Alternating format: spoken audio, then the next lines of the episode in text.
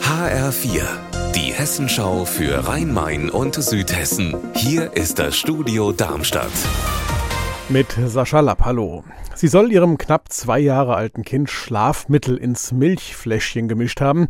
Das hat das Mädchen nicht überlebt. Ende 2021 starb es in der Nacht. Seit heute steht die 29 Jahre alte Mutter in Frankfurt vor Gericht. Der Vorwurf heimtückischer Mord. HR-Gerichtsreporterin Heike Berufka, du hast den Auftakt für uns beobachtet.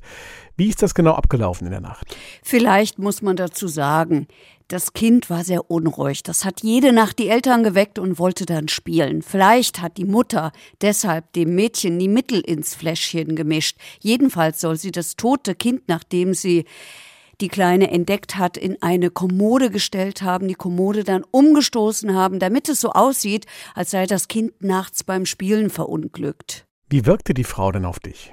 Sie hat sich hinter einer Maske und hinter einer Akte versteckt, hat die ganze Zeit geweint, hat laut aufgeschluchzt, als es um einen Kontakt mit dem Jugendamt ging. Sie hat nämlich noch eine Tochter, die sie wohl sehen darf. Am nächsten Verhandlungstag in knapp zwei Wochen will sie aussagen. Das Gericht hat aber schon gesagt, es war vielleicht gar kein Mord, vielleicht war es Körperverletzung mit Todesfolge, weil die Frau das Mädchen ja nicht umbringen wollte.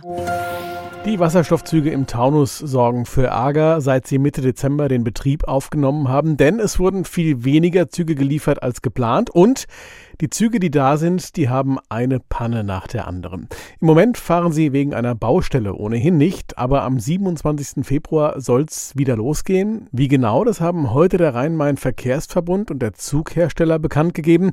Marie-Kathrin Fromm, soll es denn nach der Baustelle endlich flüssig laufen? Nein, bei der Pressekonferenz heute wurde deutlich, dass das alles noch dauern wird. Nach der Baustelle sollen zehn Wasserstoffzüge fahren zwischen Bad Homburg und Brandoberndorf, von denen fünf aber noch nicht zuverlässig funktionieren. Deshalb werden weiterhin zusätzlich Dieselzüge fahren und auch noch Ersatzbusse, denn nur so kann der RMV garantieren, dass die Fahrgäste auch wirklich ans Ziel kommen.